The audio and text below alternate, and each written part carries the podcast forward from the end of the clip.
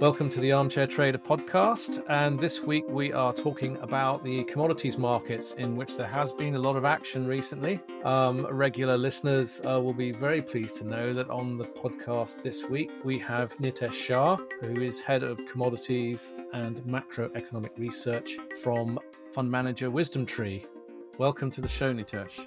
Thank you very much. It's a pleasure to be here. So um, no, it's great to have you because uh, there, we've got quite a lot to get through today, and uh, and obviously there's been a lot going on in the commodities markets. Obviously, the big story, certainly this year, um, and indeed probably the previous year as well, have been the energy markets, particularly oil and gas. Usually, commodities that only traders are focusing on, but the high prices have obviously fed into people's day-to-day lives as well. Speaking of the oil market and and the recent OPEC meeting, do you think this is a um, commodity market that's still very much in charge as far as the commodities markets overall are concerned, and also um, the wider economy? Yeah, I think what we're experiencing right now is very um, unique uh, situation. We've got this energy crisis, uh, which is really started uh, with the conflict in Ukraine from, from Russia with that, there has been plenty of barrels of oil that have been shunned from generally developed Western markets uh, from, from, from Russia. So there's an adjustment process going on there. Uh, in addition, uh, natural gas from Russia has almost gone to a, down to a trickle coming into, into Europe, um, keeping that market extremely tight. So there's a big supply side shock uh, that has resulted as a result of that of that conflict. Uh, but on top of that, um, we've seen OPEC's actions actually uh, almost add fuel to the flame, right? They're, they're actually cutting back on production. And maybe a little bit of context, uh, you know, and background go, go, will go well here. You know, we, we, we started the COVID pandemic with demand collapsing. Um, at that point, OPEC cut back drastically on production, somewhat belatedly after some in, initial infighting uh, between uh, members and non-members. But then when they cut back on production, they managed to constrain supply quite considerably. And you know, after oil prices initially went almost negative uh, for the WTI contract, it bounced back significantly last year uh, and the first half of this year as demand was recovering. But uh, what we're facing right now is central banks across the world, well, not across the world, Japan and China are some exceptions, but most central banks uh, today are trying to fight inflation and fight aggressively uh, with uh, rate increases and reversing the quantitative easing that they originally put in place.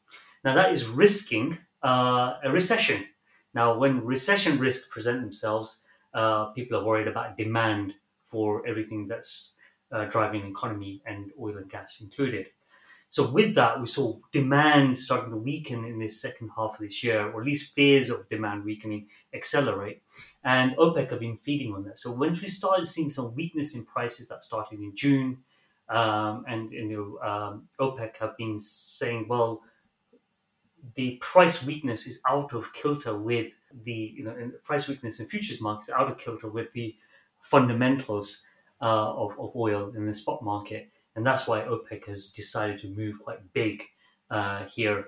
And obviously, OPEC is also facing an inflation problem, and it wants to get its revenues higher so it can feed its populations, uh, you know, provide um, you know subsidized food and things like that to its uh, uh populations. So that's why OPEC has moved. Uh, but the size of his move is very meaningful: two million barrels per day of a cut, you know, on top of what was already fairly tight market is very meaningful. And we've already seen month to date performance for, say, the WTI contract up uh, close to 13%, uh, which is a you know, very meaningful move.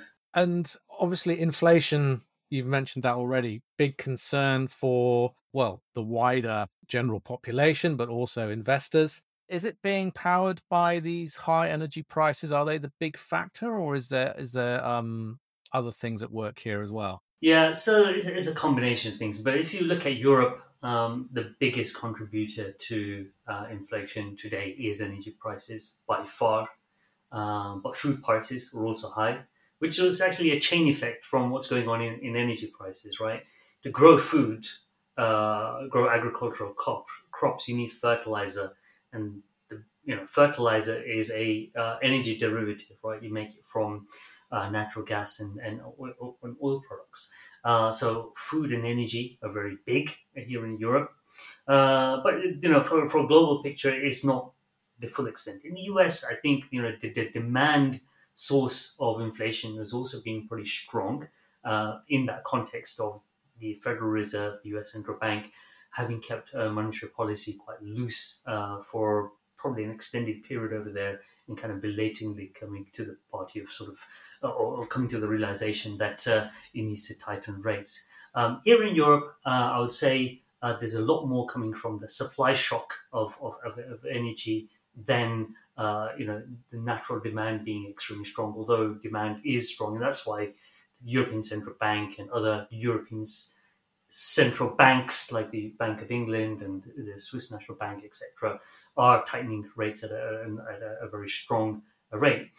Now, what I think is that these um, uh, central banks are probably going to be surprised by how stubborn inflation is going to be uh, because they are, and I think a lot of the market is approaching inflation as that demand problem. Uh, that demand is too strong because of monetary policy having been too loose and fiscal policy adding to that. The failure to acknowledge just how big supply uh, problems are, and, and the initial diagnosis of supply problems was that they're all transitory. Um, supply problems aren't just going to be transitory. We have reason to believe that supply pro- problems are going to be uh, prolonged and uh, persistent. And part of that comes back to the COVID issue, right? COVID laid to bear just how complex supply chains are globally, and many companies around the world are seeking to make their supply chains less complex. That means localizing a lot of production. So even if the original supply chain that they had that was damaged in 2020 is pretty much restored, that process of moving to a more simpler uh, supply chain by onshoring or bringing things closer to uh, home markets is still go ongoing, and that will take a number of years, and that's actually adding to cost pressure. Additionally, pre-COVID, and you know, and even before that, really, there was a very strong disinflationary force in, in the world, and that was China. China was integrating into the world economy, it was urbanizing at a rapid pace. And China is not doing any of that anymore uh, to the same extent. And additionally, it wants to focus on higher value add rather than just being a manufacturer for the rest of the world for cheap goods um, and bearing all the environmental cost of doing that. China wants to move up the value chain. So that disinflationary force from China being absent means that I think we're going to be structurally higher on inflation. So these central banks are going to struggle with, with that with, with that just by sort of raising interest rates. They're not going to be able to, uh, to quell inflation by raising rates very rapidly. They are likely to risk that sort of recessionary uh, component. And this is all coming, as you uh, we talked about earlier, with energy prices as a result of, of a war being very high. So the hardship that is faced by uh, households and uh, and firms is probably going to be quite quite large in this environment. And for investors themselves, we hear from investors who, for example, are sitting out the market at the moment because they, they're just not feeling confident enough. At the same time, if they go to cash, the, the cash returns are not going to beat current inflation rates. Where can you go if you're if you're an investor? Where where do you go in this market right now if you're going to try and, and beat inflation and get those inflation beating returns? It's it's it's a really it's a really tough question. Yeah, I think investors who are focused on traditional asset classes, equities and bonds, um, they would have had a very rough time, right? Um, both asset classes have simultaneously declined by very large magnitudes. Equities are cyclical, you expect that, but bonds, being the defensive asset, you would hope would do better. But you know, bond yields have shot through the roof. Um, and if you live in the UK, um, we've just been living through absolute disaster when it comes to the, the fight between monetary and fiscal policy, and you know, uh, uh, bonds being a huge casualty for, uh, in that. But that's if you're only focused on traditional asset classes. Commodities, um, however, have actually provided very strong year-to-date performance um, in the region of uh, 20% uh, plus. Um, yes, commodity prices have weakened a little bit in recent months, but if you are looking to hedge inflation, uh, and bearing in mind where the sources of inflation are today, it's clear that commodities provide a very strong hedge um, because a commodity basket will have energy prices, food, uh, uh, uh, well, have energy components in terms of oil and natural gas, and would have food correlation through all the agricultural commodities that are included in, in the commodity basket. In fact, our, our analysis just shows that um, commodities looking back at data going, you know, spanning back decades, um, has the highest uh, inflation beta of any asset class. In fact, you know, it, it's, uh, you know, so what I mean by beta is sensitivity to inflation is very positive. So when inflation goes up, uh, commodity prices go up. In fact, equities, even though they're cyclical, uh, generally tend to fall when inflation uh, goes up. So and that, that's the same case with uh, with treasuries as well. They tend to fall when, when commodity prices rising. Now, a more interesting uh, uh, point is when we have tried to separate what is expected inflation and unexpected inflation. Expected being something we proxy just through the T the T bill rate, so the prevailing interest rate should be somewhere where markets are expecting inflation to go.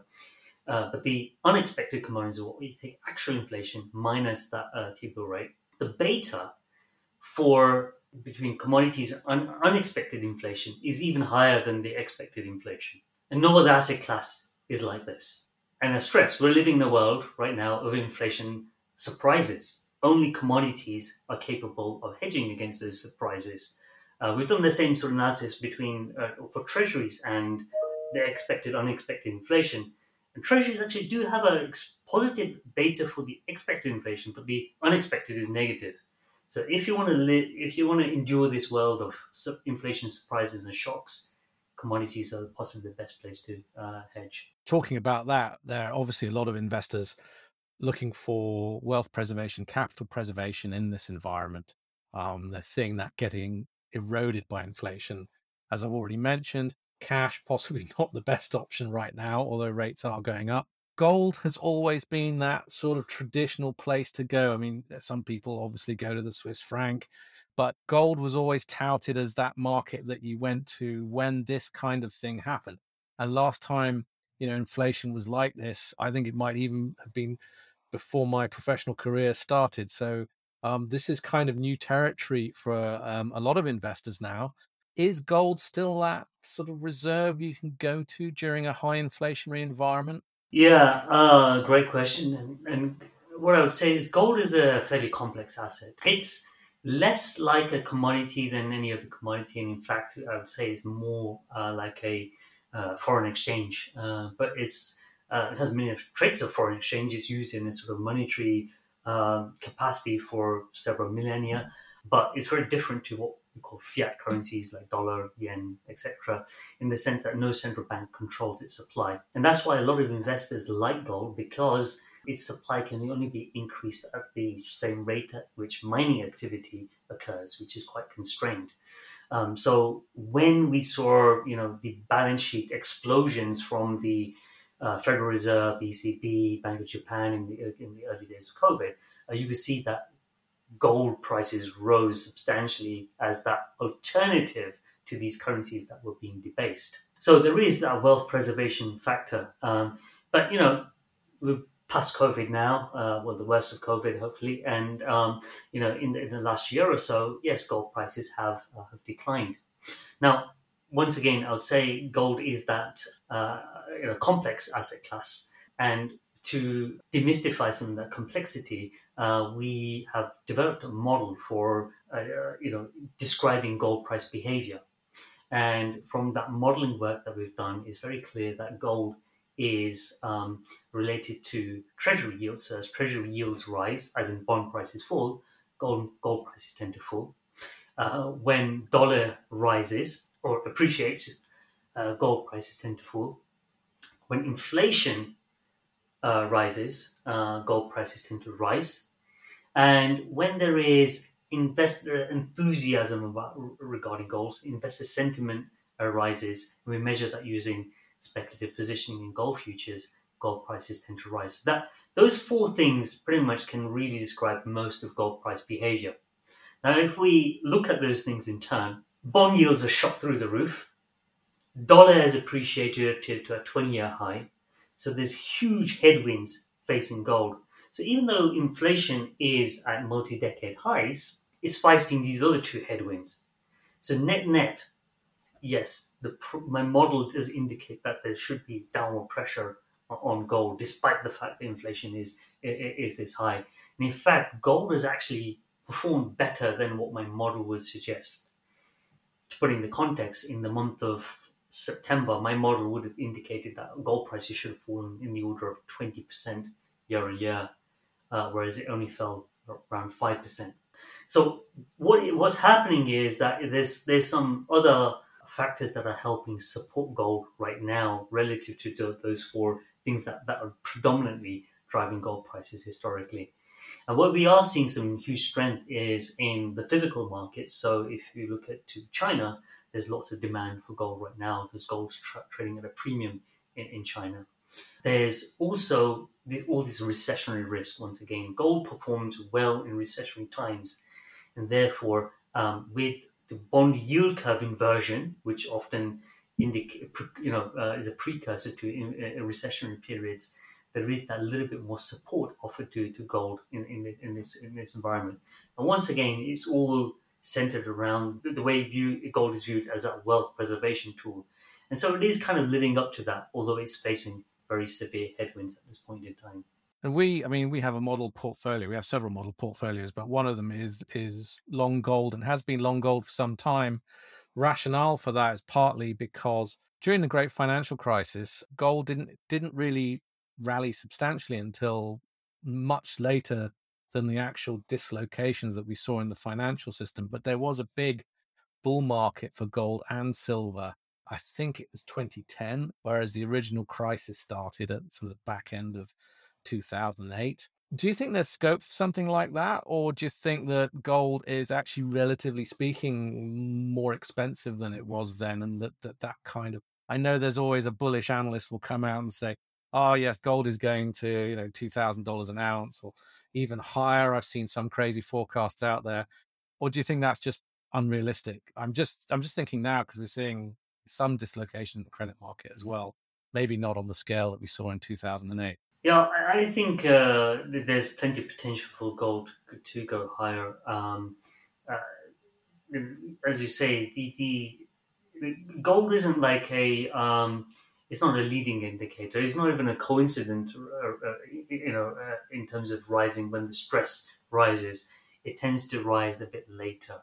And usually, when you know it's obvious to see that there is a recession on the ground and there is physical, you know, you can visibly see the hurt in the economy. Right now, we're talking a lot about recessionary fears, right? I know US is technically in a recession, but it's not in a recession by broad measures like unemployment once you start to see stresses in the labor market in the US, and once you start to see the visible pain that the uh, energy crisis is really uh, inflicting on, on, on, households in, in Europe in the wintertime, I think there's a lot more uh, movement towards gold we'll see. And already in the physical markets, that enthusiasm for gold has already picked up. Uh, I wanted to move off, well, slightly off commodities now and, and talk about the energy transition this is obviously the, the process that we're seeing underway now, where where um, governments and companies and even the uh, energy giants are, are focusing much more investment into alternative sources of energy away from the uh, obviously expensive oil and natural gas markets. It's obviously a very complex market. Um, the level of take up uh, differs from country to country and region to region from where you're sitting, what do you, you know, where do you see the bright spots in this market? And for example, you know, there's a lot of talk about wind power, solar power, large scale energy storage. I mean, what's your take on it? Yeah, I think the key thing to note is the climate targets that um, are legally binding are pretty um, um, ambitious, and the policy dynamics today are nowhere near um, matching that, that ambition. Um, so we've got a, a, a, big disconnect. Policy will have to tighten up and tighten up rapidly.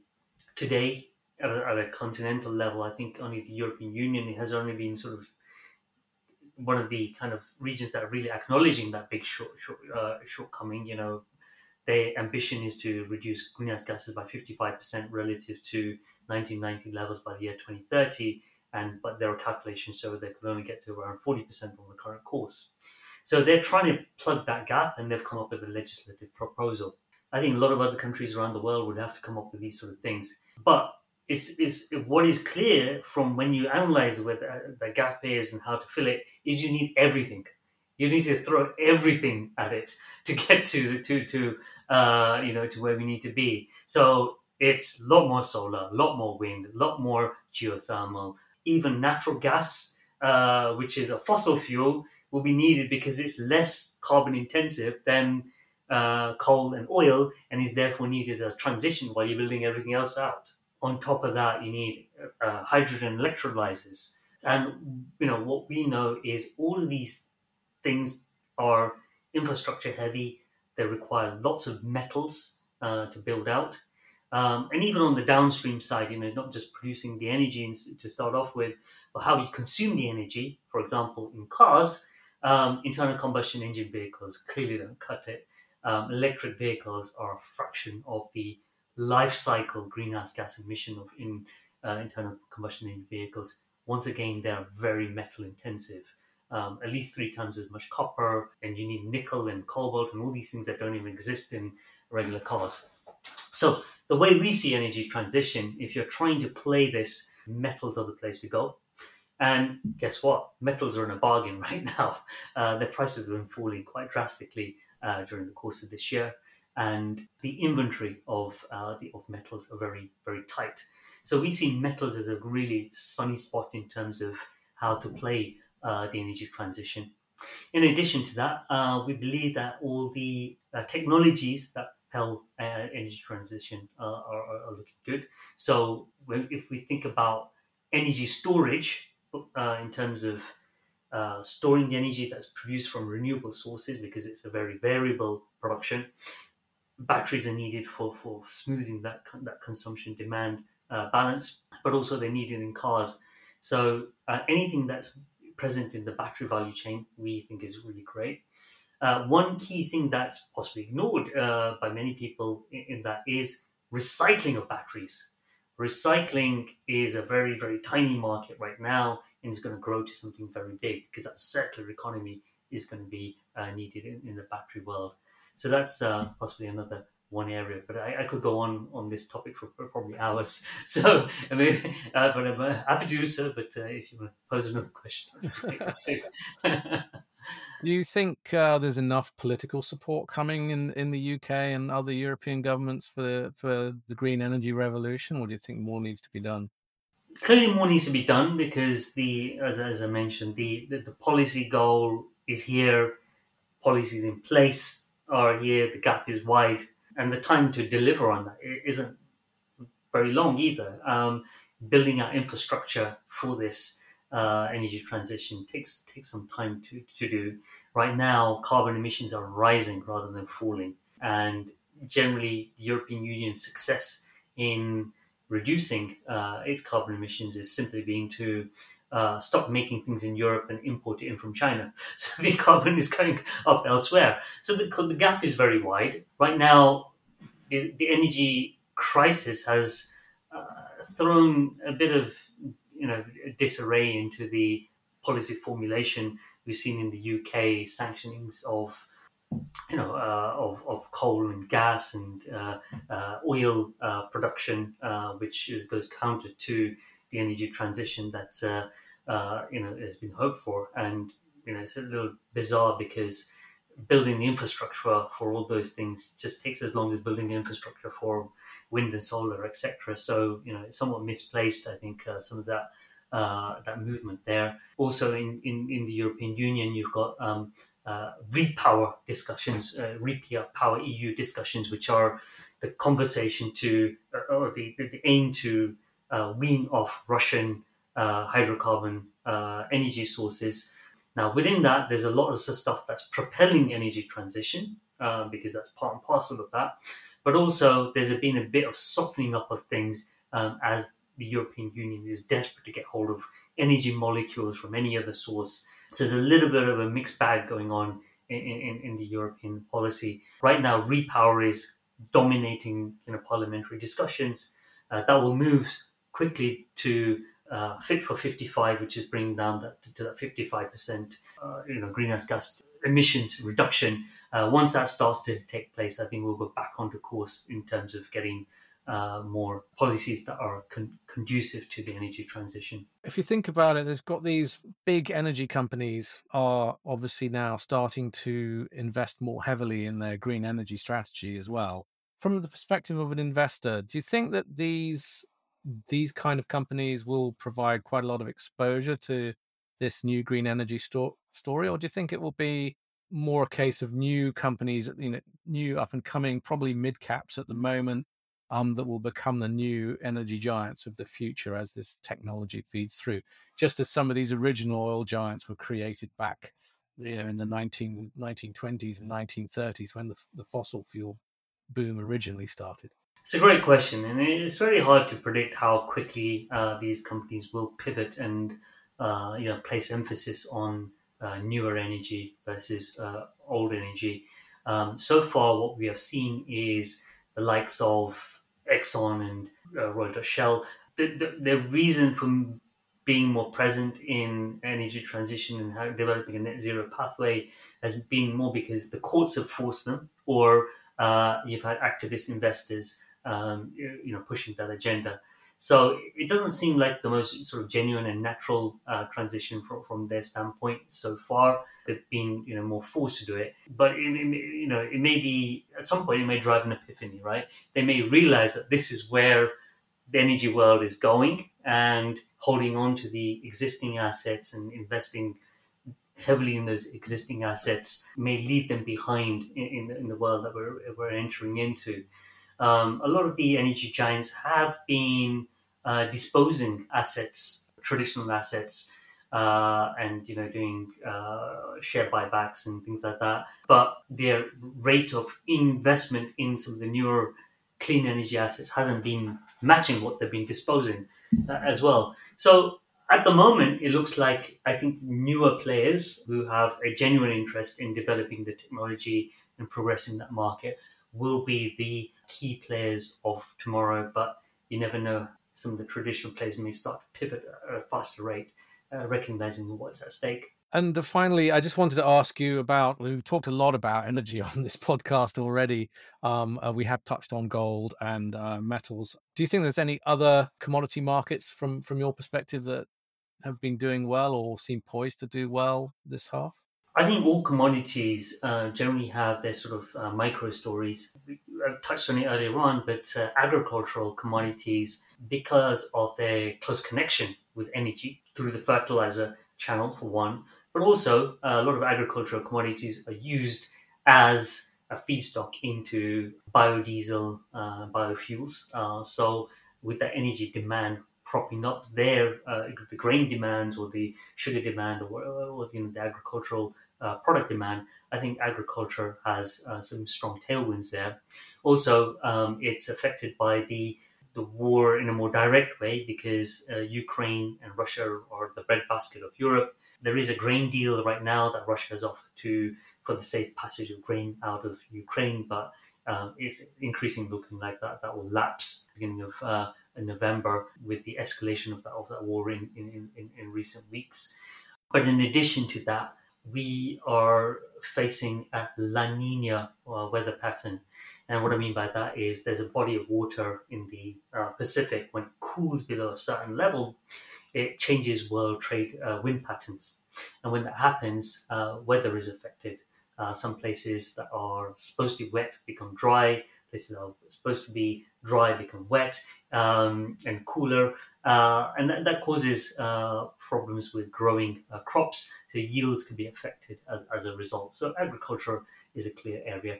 Uh, where we see uh, some some optimism, uh, especially after recent pullback in, in prices in, in, in recent months. Um, we talked a little bit about metals, and obviously that's more of a longer term story for the energy transition. But on the ground right now, today, what we are seeing is most uh, metal inventory is significantly below average. And talking about sort of with nickel and aluminium, inventory on the LME uh, is close to 70% below its five year average.